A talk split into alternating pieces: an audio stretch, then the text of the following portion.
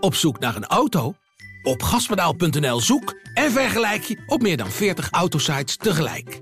Je zoekt op de grote autoportalen en bij de autodealer om de hoek. Je hebt het grootste aanbod en maakt daarom de beste vergelijking. En zo mis je nooit meer een auto. Zoek en vergelijk op gaspedaal.nl.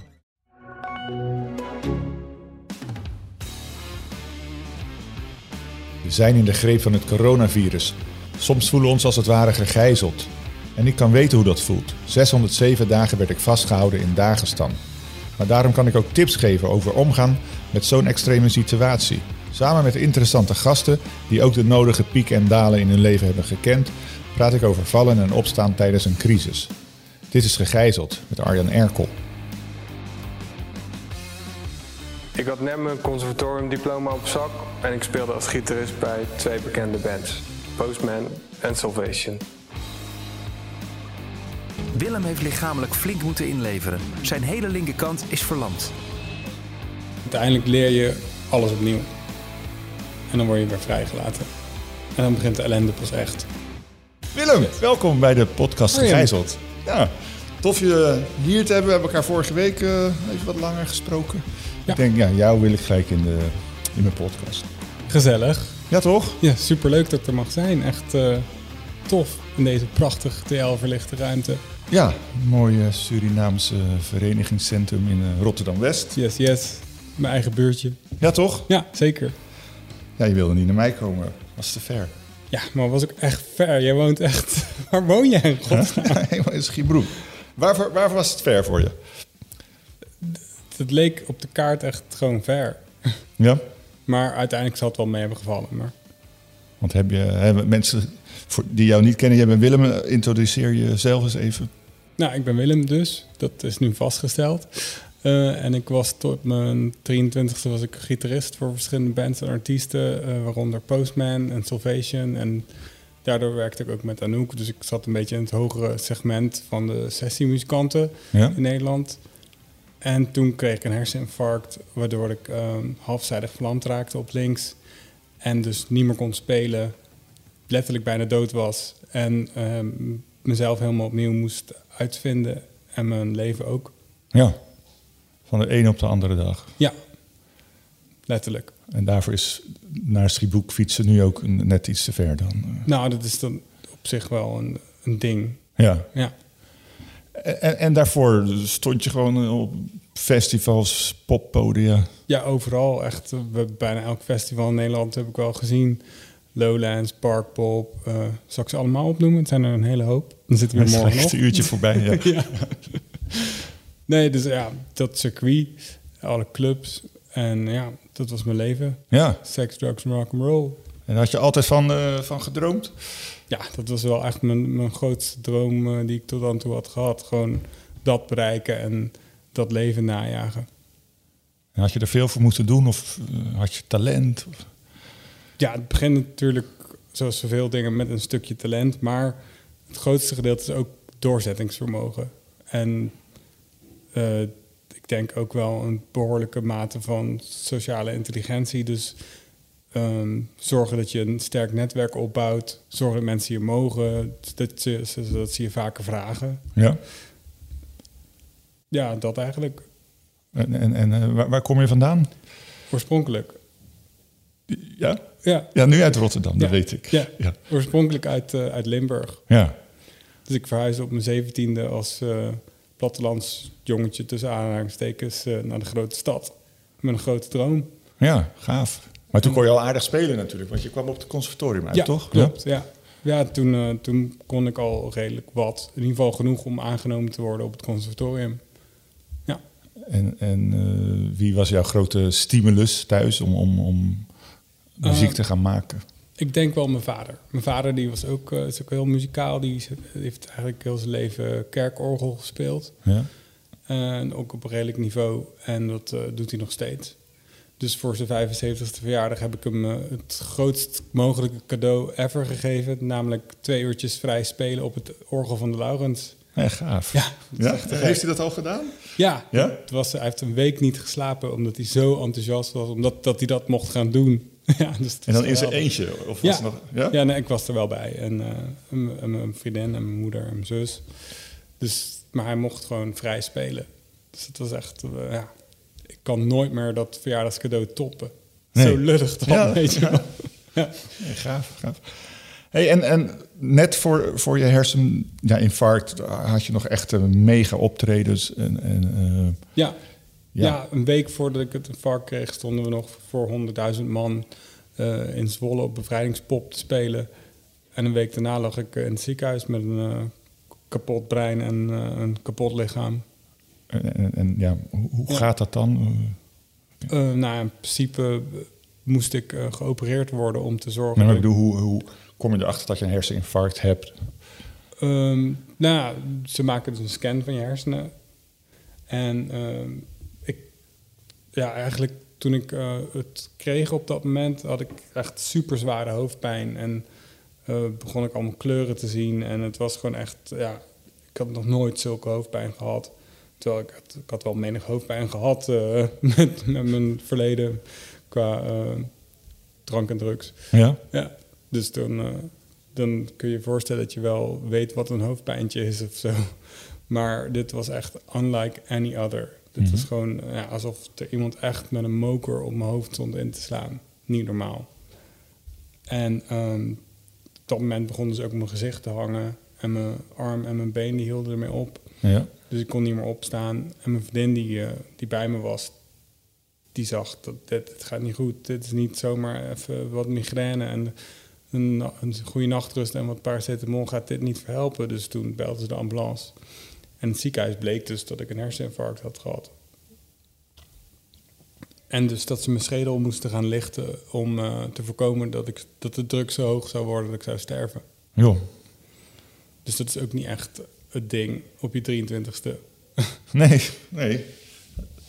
Nou, ik heb eens, hè, ik ben begonnen in je boek en nou ja, het is echt, is echt een aanrader. Ik, eh, mensen zeggen wel eens, je bent niet snel eh, geëmotioneerd, maar ik, ik kreeg echt tranen van in mijn ogen toen ik het begon te lezen. Oh. En eh, ja, nu zit je tegenover me. Het wordt heel awkward dit nu. Ja, dat gaat niet nog een keer. eh. Nee, maar het was echt, echt, echt mooi. Ik zat in de tuin te lezen en ik denk, jeetje, wat is er allemaal met je, met je gebeurd? En, en nou, je had pas een vriendin. Ja. En, en wat een heldin is zij, man. Eh, Ja, absoluut. Ja, zij is echt. Zij heeft me zoveel kracht gegeven en eh, ook echt eh, doorzettingsvermogen komt voor het grootste deel uit het feit dat zij nog steeds bij me is en eh, ja, me gewoon echt heeft gesteund en gestimuleerd. Ja. Ja. Maar hoe gaat dan zo'n herstel? Eh, ja, dat begint eigenlijk heel klein. Dus je begint eh, met alle kleine handelingen die je tot dan toe vanzelfsprekend achtte, die moet je opnieuw leren. Dus denk er maar over na, Arjen. Wat heb jij vandaag allemaal gedaan waar je nooit meer over nadenkt? Gewoon alles. Ja. Gewoon je, je, eh, je, je bent de douche ingestapt vanochtend, hoop ik. Ja. Je ruikt nog lekker, dus Nou, dank je. scheelt. ja, auto gereden, ja. gegeten. Je hebt je kleren aangetrokken, je hebt je tanden gepoetst, je hebt een boterham gemaakt, weet ik veel. Dat zijn allemaal dingen, daar denk je, je staat nooit meer stil bij die handelingen. En ineens moest ik ze allemaal opnieuw gaan bedenken. Weet je, dus ik moest gaan bedenken, hé, hey, hoe werkt dat eigenlijk? Mijn, mijn vest aandoen of mijn jas. Want nu moest ineens, je- als je zeg maar een verlamde kant hebt, dan moet die kant altijd eerst in je kledingstuk. Omdat die niet meewerkt. Ja. Dus eh, dat was wennen. Dat, dat kreeg, daar had ik heel veel moeite mee om dat in het begin eh, goed te krijgen. En uiteindelijk als je die dingen, die dagelijkse dingen een beetje door hebt, dan zeggen ze, nou oké, nu, eh, nu mag je gewoon alleen gaan douchen of je mag, zelf, je mag jezelf gaan aankleden. En dan eh, ga je vanuit daar ga je leren lopen, ga je eh, ja, andere zaken opnieuw leren. Dus ik had ook logopedie, omdat mijn, eh, mijn wang nog erg een beetje verlamd was en mijn tong ook. De spraak was ook lastig. Ja. En uiteindelijk leer je gewoon, of gewoon, uiteindelijk leer je alles opnieuw. En dan word je weer vrijgelaten. En dan begint de ellende pas echt. Ja. Ja, dat is de echte uitdaging. Want dan word je gewoon keihard geconfronteerd met eh, de realiteit van het leven met een beperking en het, het leven met hersenletsel. Want je bent hoe dan ook anders dan de, de norm, tussen aanhalingstekens. Dus dat is echt eh, ja, pure confrontatie met jezelf en acceptatie. En, en huilen of frustraties? Of... Ja, ja, ik ben daar wel goed eh, depressief van geworden op een gegeven moment. Omdat ik gewoon van de een, het ene moment op het andere gewoon geen leven meer had. Gewoon geen invulling van mijn dagen. Ik zat eigenlijk alleen maar alleen thuis. Mijn vriendin die moest natuurlijk ook werken. eh, en eh, ja, iemand moet de huur betalen. Ja, ja. En ik kon dat niet. En ja, dan, dan ga je malen. En op een gegeven moment was het zo erg dat ik zelf niet eens meer mijn bed uit kon komen. Gewoon van, ja, puur in, in die depressie gewoon. En ik kwam gewoon heel veel kilo's aan en ik, ik zag het gewoon allemaal niet meer zitten. En op dat moment eh, dacht ik van ja, oké, nu heb ik dus, ik weet nog heel bewust dat ik gewoon door had van ik heb nu een keuze. Of ik ga nu, ik ga nu hiervoor en dan is dit het. eh, voor de rest van mijn leven. En dan ga ik eh, het slachtoffertje uithangen of weet ik veel hoe je het noemen. En dan eh, kom ik gewoon nooit meer dit bed uit. En dan blijf ik gewoon altijd onder die deken met mijn hoofd. Weet ik veel. ja. Of ik ga hier overheen stappen en ik ga gewoon eh, zoveel mogelijk uit het leven halen. Dus dat ben ik. En wat is het geworden? Ja, ja heel goed. Cliffhanger. Ja, ja. Ja, nou, we, zijn nu toch ook gewoon... Ik lig nu ook in bed eigenlijk. nee, ja, dus ik, ja, ik ben toen echt alles op alles gaan zetten om, om dat bed uit te komen. En ik heb hulp gezocht, een psycholoog. ja. Want ik wist gewoon, ik kom hier zelf niet meer uit. Gewoon, Want hoe, hoe lang was dat na, na het infarct? eh, ik denk dat dat... eh, ja, dat heeft nog wel lang geduurd. Ehm, dat was denk ik een jaar of anderhalf tot twee jaar na mijn, na mijn infarct. Of eigenlijk nadat ik uit Rijndam kwam. Ja? Dus Ja, want Rijndam is het... eh, Het revalidatiecentrum. Ja. Ja. En ehm, de hele depressie heeft denk ik een, een jaar tot anderhalf aangehouden. En op dat moment ontwikkelde ik weer dingen die me weer wat meer levensvreugde gaven en die me ook wat meer houvast gaven. En dat zocht ik heel erg in het stellen van doelen. Ja, oké. En, en hoe gaat dan je vriendin met je om en, en, en je vader en moeder in zo'n periode dat je depressief bent? Want dan ben je ook niet een van de gezelligste.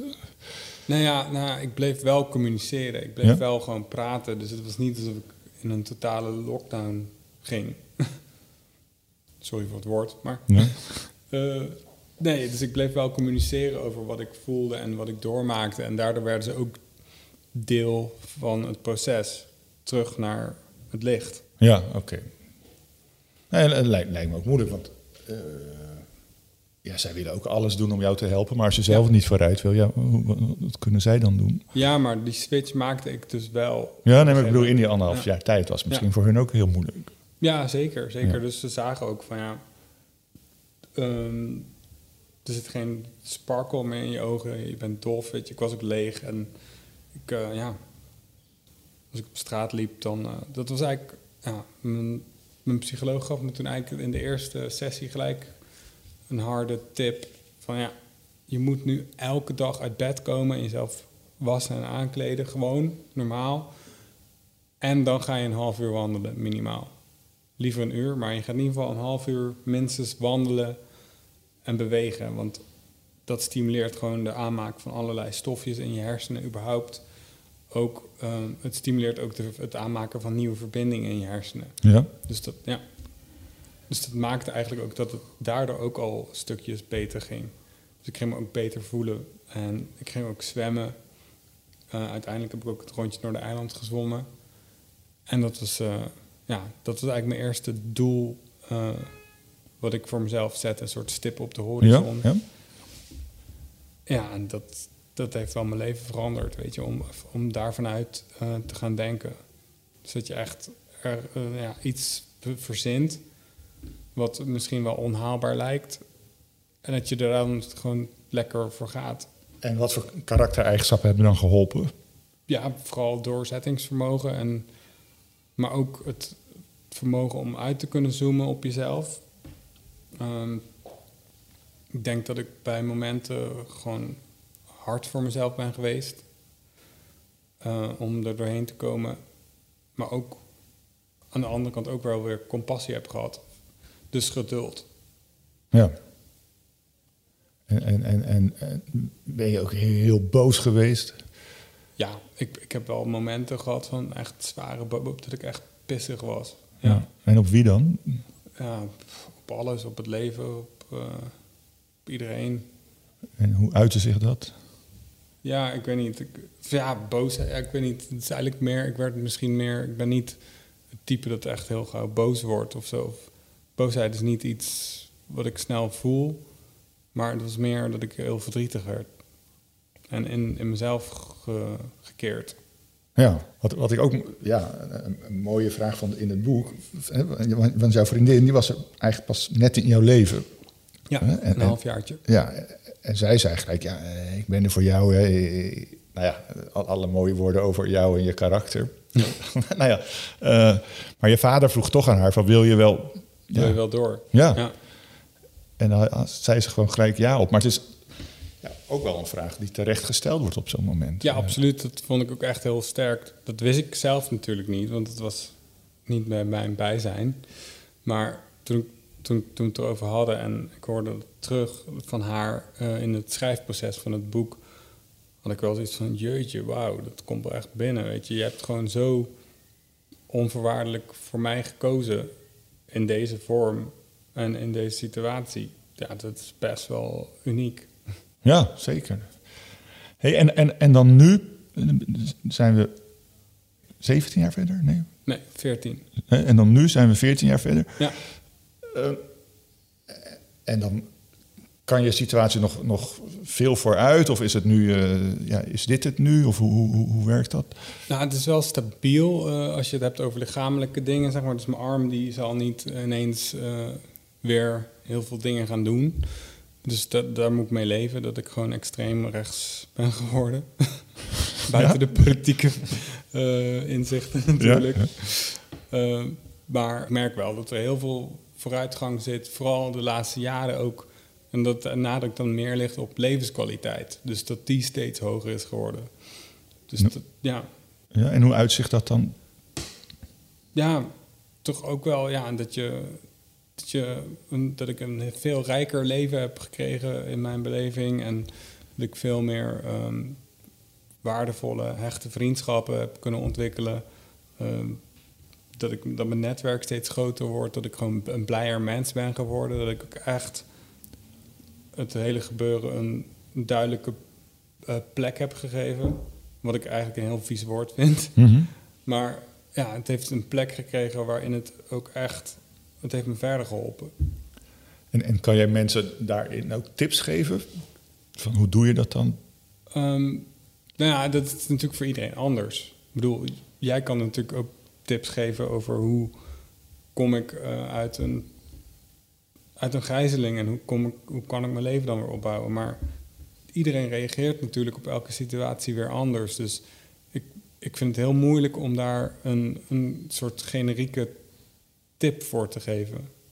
En hoe heb je het zelf gedaan dan? Ehm, nou, wat ik al aangaf, dat ik echt heel erg eh, bewust bezig ben geweest met, met hoe eh, kom ik over, hoe, wat, wat maakt me blij, weet je, hoe eh, ja, heel erg uitzoomen op je gedrag, ook dus, eh, in situaties die misschien misgaan of die goed gaan. In hoeverre heeft mijn gedrag daar dan invloed op en kan ik dat verbeteren? Ja, dat is allemaal heel bazaal wat er nu door mijn hoofd schiet. En ja, ook gewoon je dromen blijven formuleren en die ook gaan, ook gaan najagen. Merk dat ik daar minder over na ben gaan denken. Van de, hoe bedoel je over de, over de beer op de weg? Ja, Ja? ja. ja de- en dat het vooral een soort methode is geworden van... ik verzin iets en dan wil ik dat gaan doen. Ja. En dan mag het ook mislukken. Natuurlijk, Ja? ja. Want dan leer je weer. Nou ja, heel veel mensen st- starten ergens niet aan omdat ze denken het gaat toch niet lukken. Ja, maar dat lijkt me niet... Dan, dan, dan ervaar je dus uiteindelijk niks. Nee. En dat is niet wat ik wil. Ik wil juist zoveel mogelijk dingen ervaren en zoveel mogelijk dingen meemaken en voelen. En eh, als ze dan misgaan, dan, ja, dan is dat zwaar. En, en in dat bereiken moet je nu dieper gaan dan vroeger? Omdat je een beperking hebt nu bijvoorbeeld. Hè, eh, nou ja, dat, dat zwemmen bijvoorbeeld. Hè, dat zou je vroeger misschien heel makkelijk gedaan hebben. Eh, Of, of kon je al niet zwemmen en, en nu kan je beter zwemmen dan vroeger? Nou ja, ik, nee, ik was wel een redelijke ja? zwemmer, maar ik denk dat, dat het me toen niet had getrokken om in de Maas te gaan springen. Nee. En nu was dat echt een ding waarbij ik voor mezelf aan mezelf kon bewijzen van ik kan meer dan mijn beperking zou dicteren. Dus ik laat zien dat ik meer ben dan die beperking. Of dat die beperking eigenlijk helemaal geen beperking meer is. Ja. Nee, dat kan. En dan voor jezelf of voor de buitenwereld? Eh, een beetje van beide. Ja. Dus en voor mezelf, maar ook voor de buitenwereld. Want ik denk dat dat net zo belangrijk is. Omdat het ook belangrijk is voor de buitenwereld om, om perceptieverandering teweeg te kunnen brengen naar hoe men kijkt naar mensen met een eventuele fys- fysieke beperking. Ja. Dus die missie zie ik ook wel. Ja, mooi.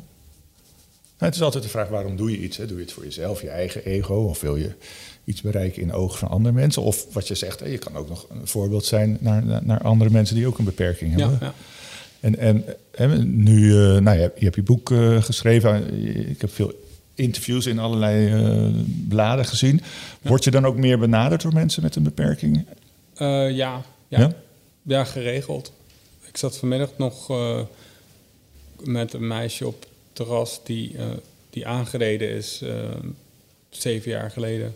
En daardoor dus eh, zwaar hersenletsel heeft opgelopen. En ja, die had dus ook mijn boek gelezen en die wilde heel graag kennis maken. En toevallig is haar begeleider weer een bekende van mij. Dus was het een makkelijk lijntje. Maar ook via, via socials vinden mensen me daarvoor. Ja, En dat doe ik meestal ook gewoon, want ja, we zijn allemaal mensen, dus eh, waarom niet van elkaar leren?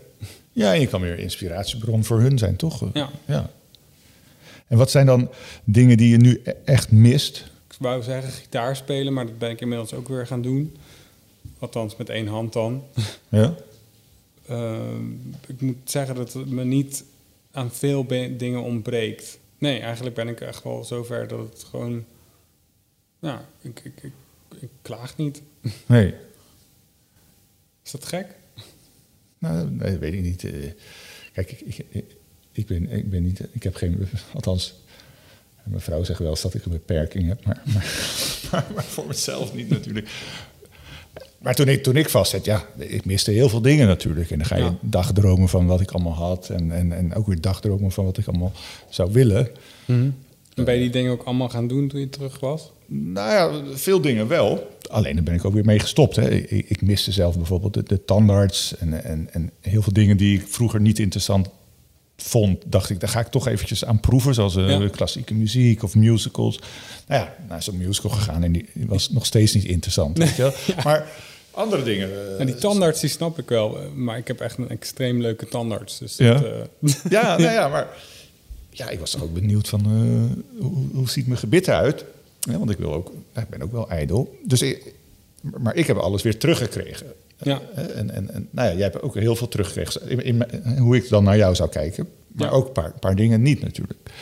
Maar dat is wel mooi dat je zegt van ja, nou ja, dat heb ik, kan nou eenmaal niet meer. Dus dat moet je ook accepteren, denk ik. En, en er komen weer nieuwe dingen voor in de plaats. ja, klopt. Ja, dat Ja. is het. Dus ik denk eh, dat er, als er iets weggaat, dat dat ook wel weer ruimte maakt voor iets nieuws. En wat zijn dan, ja, moeten dat dan mooie dingen zijn? Of, of dat kunnen kleine dingen zijn? Of, kan van alles zijn. Het kan je favoriete eh, chocoladereep zijn die ineens uit productie wordt genomen. En dan komt er wel weer een nieuwe, Ja. toch? Ik bedoel, nee, maar voor jou, van, ga je dan... eh, Toen ik vast zit, dacht ik wel eens, is het leven hiervoor de moeite waard geweest dat ik nu in die ellende zit? Hm? Nou ja, en, en, en, en zeker die, die jaren bij Arts van de Grens waren echt heel mooi geweest. En ik had ook wel gewoon een mooi leven, dus ik kon het nog wel opheffen. Hm? Eh, alleen ik wist nooit van, ja, ga ik het weer terugkrijgen? En, en zit je ook nog wel eens met zo'n balans in je hoofd van wat heb ik er nu allemaal voor teruggekregen? Wat, wat, wat heb Eh, ik ervoor ja. moeten laten? Ja, en dan ben ik eigenlijk alleen maar heel dankbaar dat ik, dat ik niet. dat ik eh, op dat moment al een heel stuk leven had ge- heb gehad.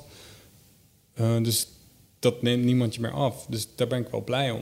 Alle dingen die ik voor mijn infarct heb meegemaakt, die zijn nog steeds deel van me. En die Ja. vind ik ook waardevol. Kijk, als ik het. Je hebt natuurlijk ook mensen die iets krijgen, iets vergelijkbaars. Maar die zijn dan, eh, net als dat meisje van vanmiddag, zijn dan eh, veel jonger. Dus die hebben nog helemaal geen leven gehad.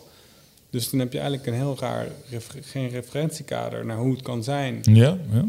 Dus ja, en als ik dan kijk wat ik nu door het feit dat ik mijn infarct heb gehad, wat ik allemaal wel ben gaan doen, zoals lezingen geven en het boek schrijven, mensen kunnen inspireren en helpen met mijn verhaal. Ja, dat is zo waardevol en dat was ik anders nooit gaan doen. Dus in die zin ben ik op een hele gekke manier ook wel weer dankbaar voor het feit dat ik dit mee heb gemaakt. ja. Maar dat klinkt natuurlijk misschien heel krom. Nee, nou, dat hoor je toch wel vaker. Dat, dat, dat, eh, Ja, maar ik denk niet dat de gemiddelde ehm, persoon met hersenletsel me daarin zal. eh, dat ook zal voelen zo. Nee, oké. Dus ja, dat, Maar voel je daar schuldig om dan? nee. Moet dat? Nee, toch? Nee, nee, het is jouw leven. Ja. Het is toch alleen maar mooi dat je dat, nou ja, dat tegen jezelf kan zeggen. Maar ik hoop wel dat, dat ik met de inzichten die ik eruit heb gehaald voor mezelf, dat het misschien een verandering kan teweegbrengen bij andere mensen in hoe ze er naar kijken. Weet je? Dus dat zou mooi zijn. Ja, maar was je daarvoor al iemand die altijd in mogelijkheden keek? Of dacht? ja, jawel, maar ik ben er wel extremer in geworden.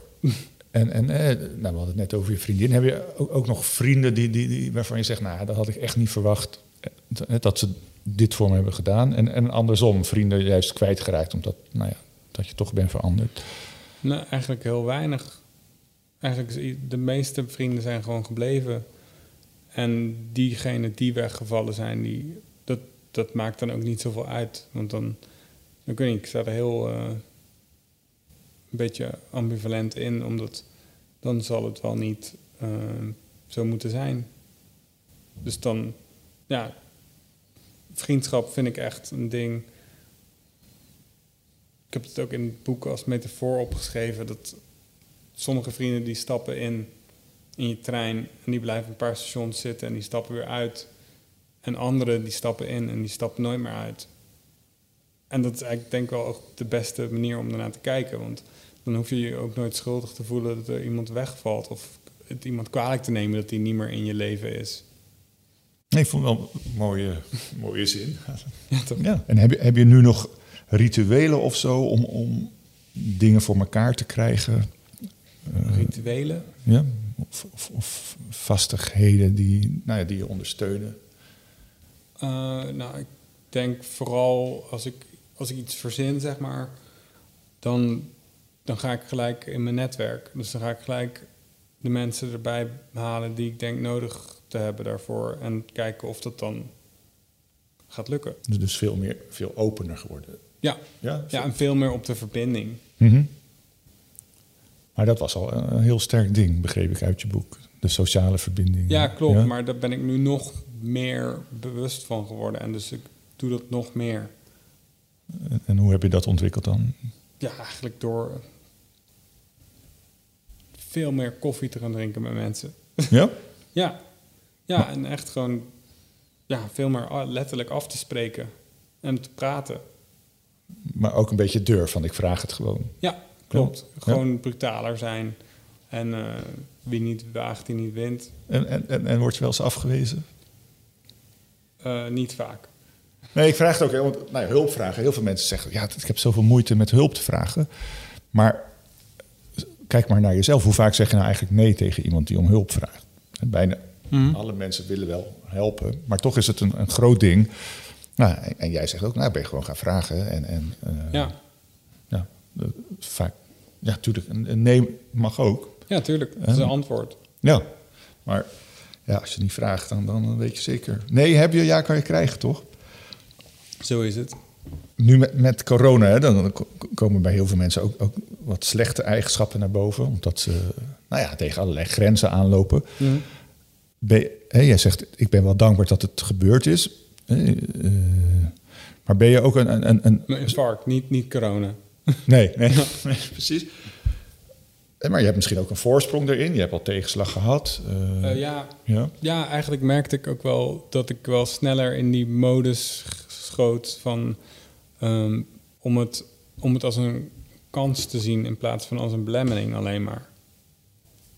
En, en gewoon als je kijkt van... hey, eh, je bent bijvoorbeeld met, met Stef Bos eh, gaan optreden... met Erik Schredder af en toe. Ja. Eh, ja, dat zijn wel hele mooie dingen. Ja, absoluut. Ja, maar dat zijn echt de, de kersen op de taart. En daar ben ik zo blij en dankbaar mee dat ik dat gewoon mag doen. En dat die mensen me dat ook gunnen. Want dat is het, denk ik. Mensen moeten je iets, iets gunnen. En je een kans geven. Ja. Maar ja, je, je, hebt, je hebt zelf eh, hun, hun benaderd en ook wel weer met een goed idee, toch? Ja, tuurlijk. Maar daar begint, begint, natuurlijk bij het idee, ja. Maar Ja. zij zijn dan wel degene die zeggen van... Ja, is goed. Gaan we doen. Ja, als het een heel slecht idee was geweest, dan hadden ze misschien wel nee gezegd. Ja. Of doen ze dat uit medelijden? Nee. Nee. Helemaal niet. Nee. nee. Er is geen sprake van. Nee, daarom. En, en, en ja, het gaat om de groei hè, die je meemaakt. Want, want had je ze vroeger willen benaderen of durven benaderen? Ik denk dat ik dan het misschien niet had gedaan, omdat ik dan ook minder. Ik meer had gedacht dat het geen kans van slagen zou hebben. Ja, en wat is er dan veranderd dat je dat, dat nu niet meer hebt? Eh, ja, eh, ik denk dat ik qua positiviteit in mijn denken.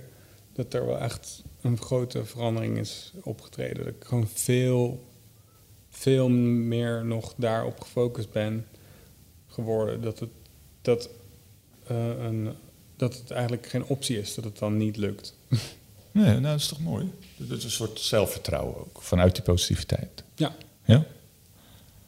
En, en, en hoe is dat dan bij jou gegaan? Ik was eh, tijdens mijn ontvoering ook wel eens negatief. En, en negativiteit kan ook een motor zijn om, om, om je te veranderen. Maar andere Mhm. mensen blijven in die negativiteit hangen. Nou, jij, jij bent in ieder geval niet in die negativiteit blijven hangen. En, en wat voor processen in je hoofd gingen er bij jou om, om nou, die omslag te kunnen maken? Ehm, ik denk vooral het inzien dat het je niet. Dat het niet een helpend iets is, die negativiteit. Nou, in die zin, jij zegt het is meer dat die negativiteit je ook kan motiveren. Begrijp ik dat goed? Ja, ja, als je er niet in blijft hangen. Hè, de- Ja. Stel, het, eh, het is hier donker, dan kan je een, een lampje erin doen. Dat begint vanuit die negativiteit. Hè. Je kan Ja. ook denken, oh, wat leuk dat het hier donker is. Eh, en ik wilde toch al geen boek lezen. Hè, dat is ook, maar, Ja. maar dan komt er geen oplossing. Nee. Maar als je alleen maar blijft zeuren van het is hier donker, het is hier donker, ja, dan gaat er niks gebeuren. Nee. Dus dat bedoel ik, het kan een motortje zijn. Maar als je te lang negatief blijft, ja, dan wordt het alleen maar eh, destructief natuurlijk. Ja, nee, maar ik denk dus dat ik. Want dan kijk ik ja, ernaar. Ik denk dat ik op een gegeven moment echt besefte van. Het heeft geen zin om daarin te blijven hangen, omdat het gewoon. Het gaat me niet verder helpen.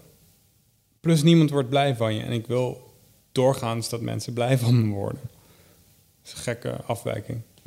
Nee, ik zeg altijd hetzelfde. Ja, je wordt niet aantrekkelijker van, toch? Van die negativiteit om je Nee. heen. Nee. Precies, dat. En, en, en, en verlies je nog wel eens zelfbeheersing als, als er iets niet lukt? Weet ik eigenlijk niet. Of deed je dat? Is je dat overkomen dat je echt zo boos en gefrustreerd dat dat, dat, dat, dat dingen ging gooien? Of, of Ja, nee, maar dat uitte zich dan meer in dat ik meer zelfdestructief werd.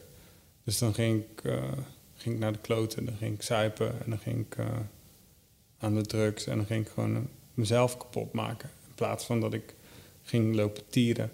ja? Maar ja, dat, dat heb ik eigenlijk nu niet meer zo. Niet meer zo? Nee. Nee, af en toe nog.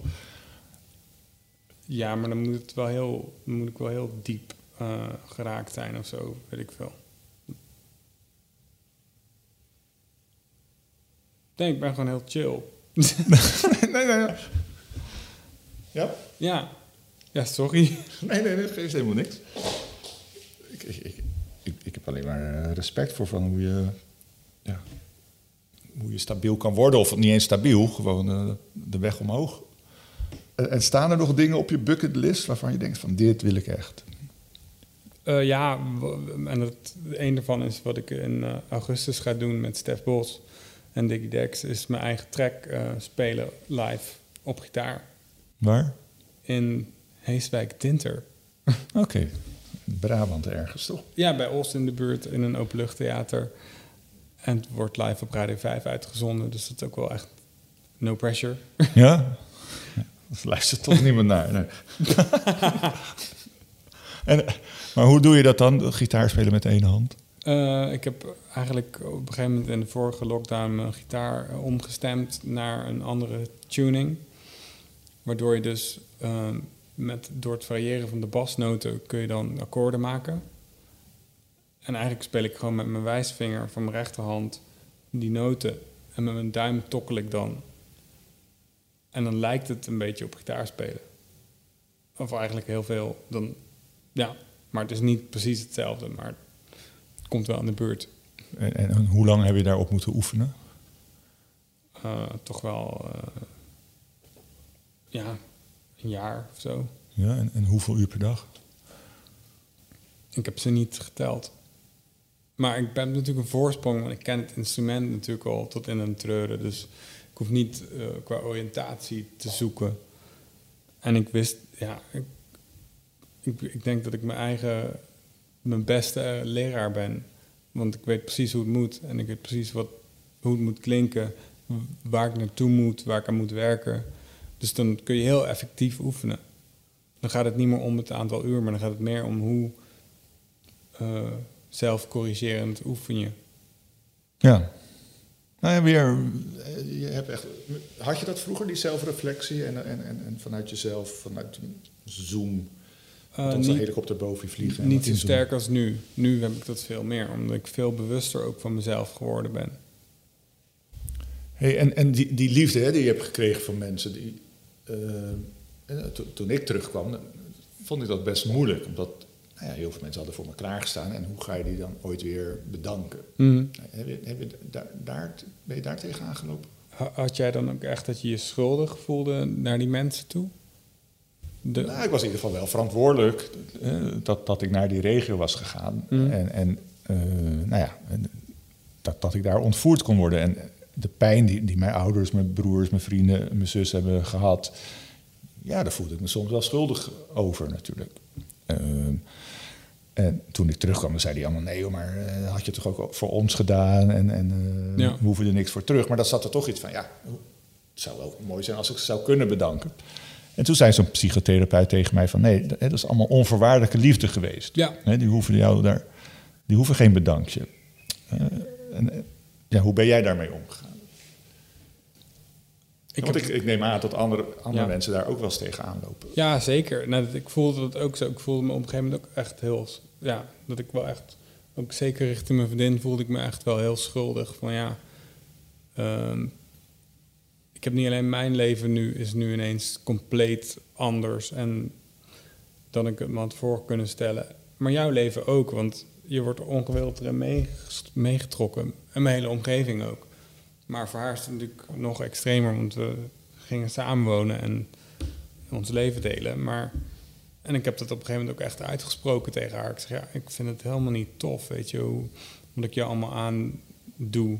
Ook al heb ik daar geen eh, rol in, in die zin, ik heb niet gekozen om dat infarct te krijgen. En jij hebt niet gekozen om ontvoerd te worden. Dus in die zin zei ze ook van ja, nee, dat, dat, hoef je echt niet zo te voelen. Want we, we zijn- laten elkaar geen mietje noemen en eh, we zijn er voor elkaar. En dat is onvoorwaardelijk inderdaad. Ja, ja.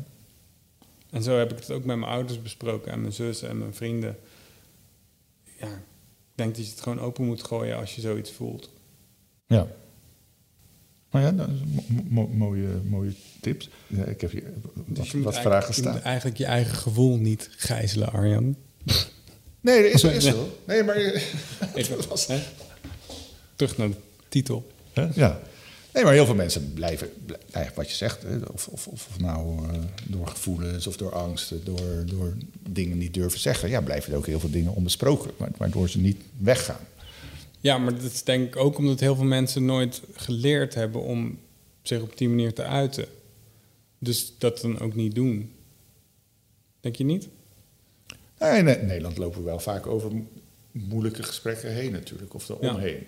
Dat is, eh, las iemand, dat is de kwal waar we allemaal omheen lopen, om, om nou ja, pijn te benoemen, pijn te bespreken. Want, Ja. nou ja, dan moet je ook je kwetsbaarheid laten zien. En ik, ik, ik geef wel eens een lezing over vrijheid, zeg maar. En, en er was er een, een meisje die zei ook van ja, nou ja, eh, ik werd op een gegeven moment ook kwetsbaar naar die ontvoerders toe. En toen zei ze, nou ja, als je het kwetsbaar durft te zijn, dat geeft ook weer een stuk vrijheid. Hè? Want je haalt dan ja, toch ook eh, grenzen neer. Het was ook wel mooi dat, dat zij dat oppikte. Ja, zeker. Dus dat zijn toch, ja, dan denk je toch, nou, ik heb weer iemand eh, inzicht gegeven over hoe ze, hoe, hoe ze met haarzelf om kan gaan. Wauw, ja. ja. Als je nu kijkt, hè, ben je dan eh, nog, nog wel eens vervelend naar je omgeving? Eh, ja, vast wel. Vast wel. Ja? Ja, Dat durf je dan wel. Ja. Ja, maar dat zijn echt het zijn hele futiele dingen waarschijnlijk. Ik probeer nu te bedenken wat dan, maar ja, ik val mijn vriendin constant lastig met wat moet ik nu weer aan voor dit en dit. dus die wordt daar vast heel moe van. Of kun je alsjeblieft weer mijn stropdas strikken, want ik wil hem echt om morgen. Ja? Ja. Of eh, ja, het ligt hem echt daarin. Nee, ik moet nu echt die blouse gestreken hebben, want hele futiele dingen. ja, het is niet dat je nu voor eeuwig op een roze wolk zit van ik heb dit overwonnen en... eh, Nee, nee, god nee man. Waarom? Waarom zou ik een haar beter zijn dan jij of dan enige ander? Nee, voel je dat niet soms? dat dat moet, hè? dat mensen van je verwachten, jij moet eeuwig blij zijn. En, Ja, ik voel wel soms wel, ja, als je heel eerlijk bent, je voelt wel dat je moet voldoen aan een soort verwachting. Ik weet niet, Ja. resoneert het bij jou? Nee. Nou ja, mensen vragen wel eens aan mij van... Hey, jij kan wel zeker alles makkelijk eh, relativeren. Maar ik, ik, ik zeg, nou, ik kan ook wel gewoon eh, boos worden om iets... of zagrijnig worden. En Ja. mijn, mijn psychotherapeut had gezegd... ja, het zou goed zijn als je juist weer van die roze wolk afvalt. Want eh, ja, het is, ook niet normaal als, als je alles wegrelativeert. Nee, Nee. dan, dan word je ook een soort huls van een mens. Ja, toch? Ja. Ja. Nee, maar ik zat me af te vragen van, van waar, waar, waar loop jij dan tegenaan? En verwachtingen, eh, aan de ene kant, ja, eh, je, je hebt iets heel moeilijks overwonnen, maar er zitten nog meer tegenslagen in je leven. Dus daar, Ja, tuurlijk. Ja. dus daar, daar mag je toch ook tegenaan lopen. Ja, maar dat schuw ik ook niet. Ik, eh, ik geloof echt in een volledig leven. Dus met alle ups en downs die erbij horen. Dat is denk ik wat het leven maakt. Dat je gewoon het volledige spectrum mee mag maken. Ja, maar nee, zeker. Ja, we kennen elkaar nou eh, een paar keer gezien, maar jij hebt wel die oerkracht ergens in je zitten, dat je dat op blijft zoeken. En dat je, tuurlijk, je hebt je begrenzingen, je zal ook nog twijfels hebben en onzekerheden, maar eh, je, je zoekt ze wel meer de kansen op dan, dan, dan vroeger, denk ik. Ik ken jou niet zoals Ja. vroeger. Jawel, zeker. Ja, nee, maar net vandaag. Ik, eh, jij zegt, kom naar mijn huis in Schiebroek. En dan zeg ik, het is te ver. Ja. Dus ja, dan ga jij iets zoeken wat hier in de buurt is. Nee, dat is toch logisch? Ja. Ik nodig jou uit. Ja, oké, Ja. ja. maar ik te denken, hoe eh, is het dan vervelend van me? Nee. Maar ging dat wel door je heen dan? Ja, tuurlijk. Want voor jou is het ook chill als je gewoon dicht bij huis of in huis zelfs gewoon je ding kan doen. Ja, maar jij bent een gast, dus ik kan to- toch iets voor jou over hebben. Ik ben heel blij dat je, dat je hier naar komt. Ja, ik vroeg kan, kijk, ik, ik vroeg wel, kan je wel trappen lopen? Want dat weet ik dan weer niet. Ja. Hè? En dan denk ik, ja, misschien vindt hij me wel een lul omdat ik eh, dat soort vragen stel. Hè? Maar weet ik Nee. veel, ja. Maar ik heb sowieso geen, geen taboes daarin. Nou ja, maar mensen die jou niet kennen, of die, die- eh, eh, over die inclusion hebben we het, hebben we het vorig jaar ook gehad. Hè? Ja, Ik denk, wij worden ook niet zo goed geleerd hoe ga je om met mensen met beperkingen. Want ik ken er niet heel veel. Ehm, houden zo. ja, maar dan weet je dus ook niet zo goed wat mag je, mag je wel en niet vragen. Maar Nee, maar het is natuurlijk een, gek verhaal. Weet je, dat je hebt mensen die echt geen idee hebben hoe ze met mensen met een beperking om moeten gaan. Dus je hebt van die klassieke situaties waarbij er iemand achter een rolstoel staat met iemand erin. En dat, dat diegene dan tegen diegene achter die rolstoel stoel blijft aanpraten. Terwijl er zit nog een mens in die stoel. ja, En die kun je ook gewoon adresseren. of acknowledgen dat die er is, überhaupt. ja. Of, eh, ja, weet ik veel. Ik maakte een keer een smak met mijn fiets... omdat ik te hard door de bocht ging ergens... en een stoepje raakte en ik, ik lag gewoon om. Dat kan. Als Ja. je... In principe gaat een driewieler niet zo snel om, maar het is me wel gelukt. En ja, top. Knap man. Ja. En ja, toen kwamen de mensen dus helpen. Maar ehm, toen was ik nog niet zo mondig. Want ik kreeg niet uit mijn bek dat mijn voet nog vast zat in een beugel. Dus toen begon er zo'n mevrouw net even iets harder tegen me te praten. Op een soort toontje van, gaat het? Alsof, ik, alsof mijn fysieke beperking ook weerslag had op mijn eh, mentale capaciteiten. Weet je, je denkt van, huh?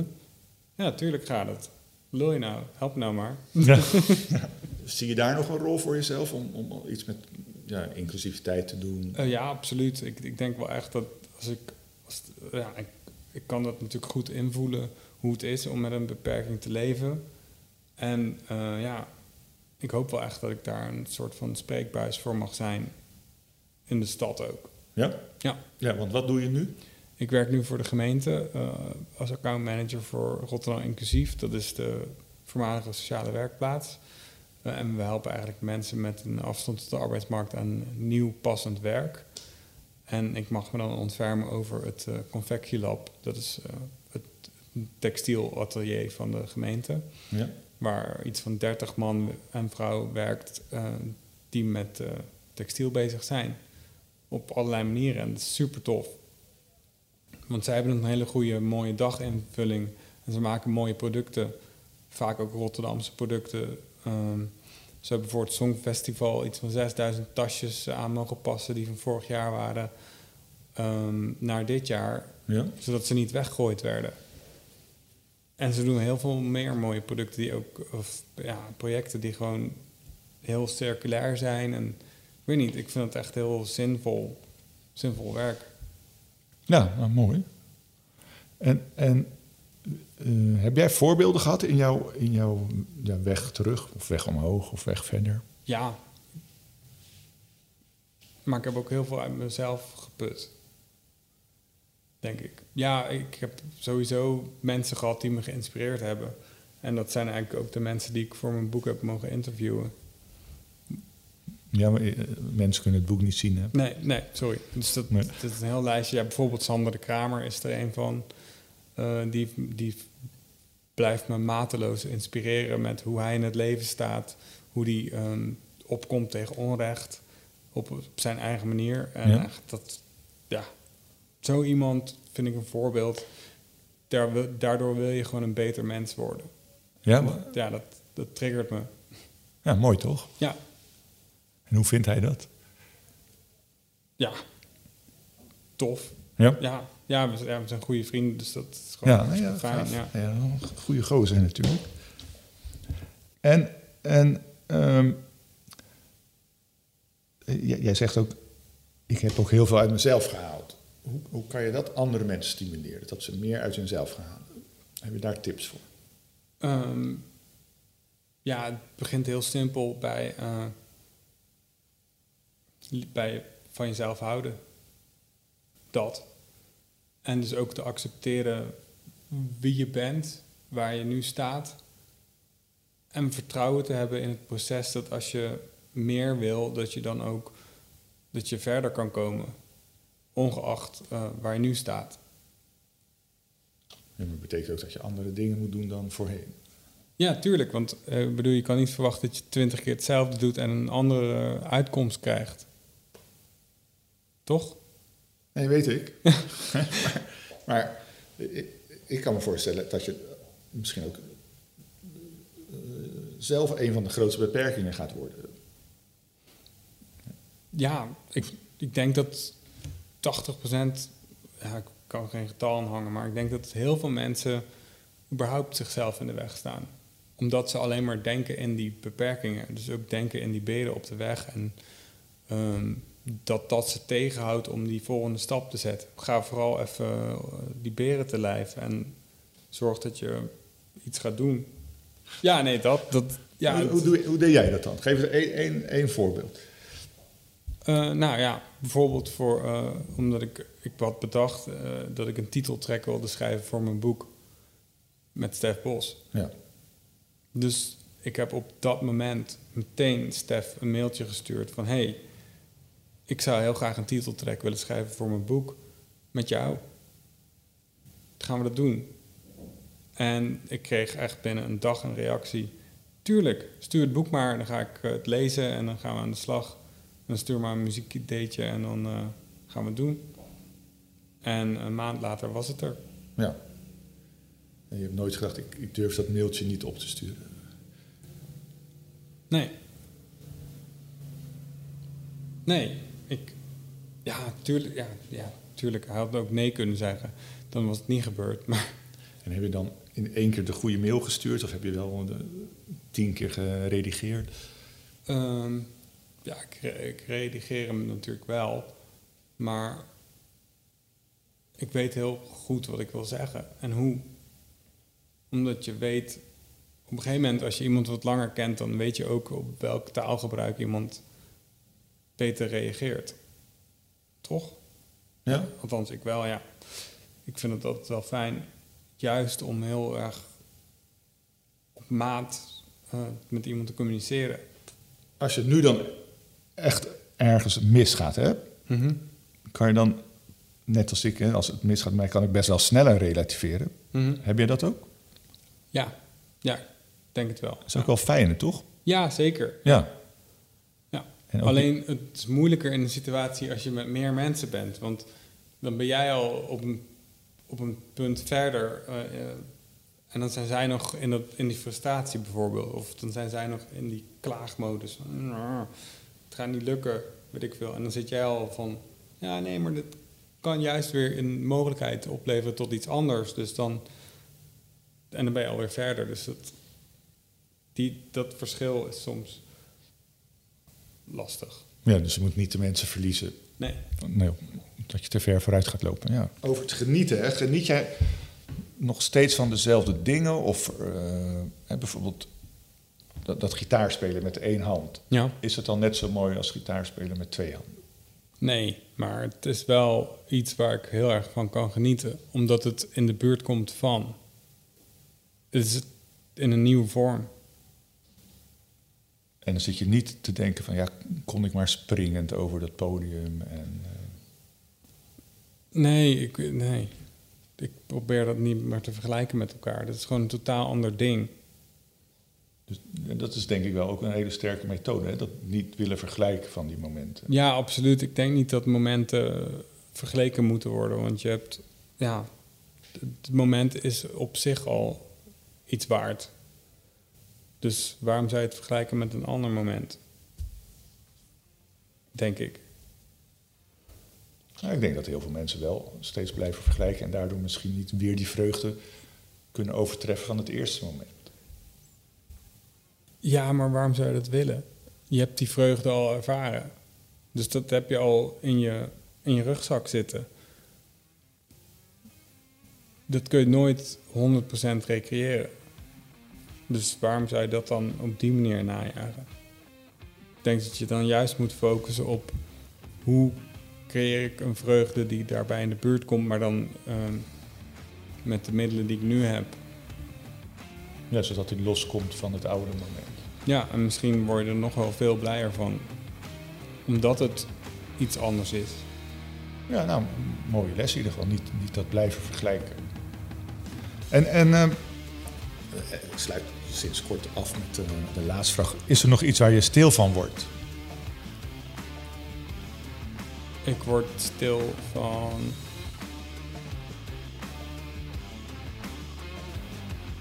Een mooie muziek. Dit was Gegijzeld met Arjan Erkel. Deze podcast is mede mogelijk gemaakt door Kracht. Ik heb kracht.nl.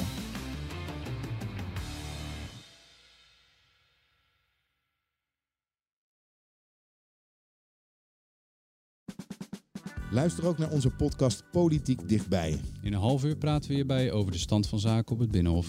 En niet alleen vanuit de wandelgangen in Den Haag, maar ook vanuit een regionaal perspectief. We zijn te vinden in onze app, op Apple Podcast en op Spotify. En wie zijn wij dan?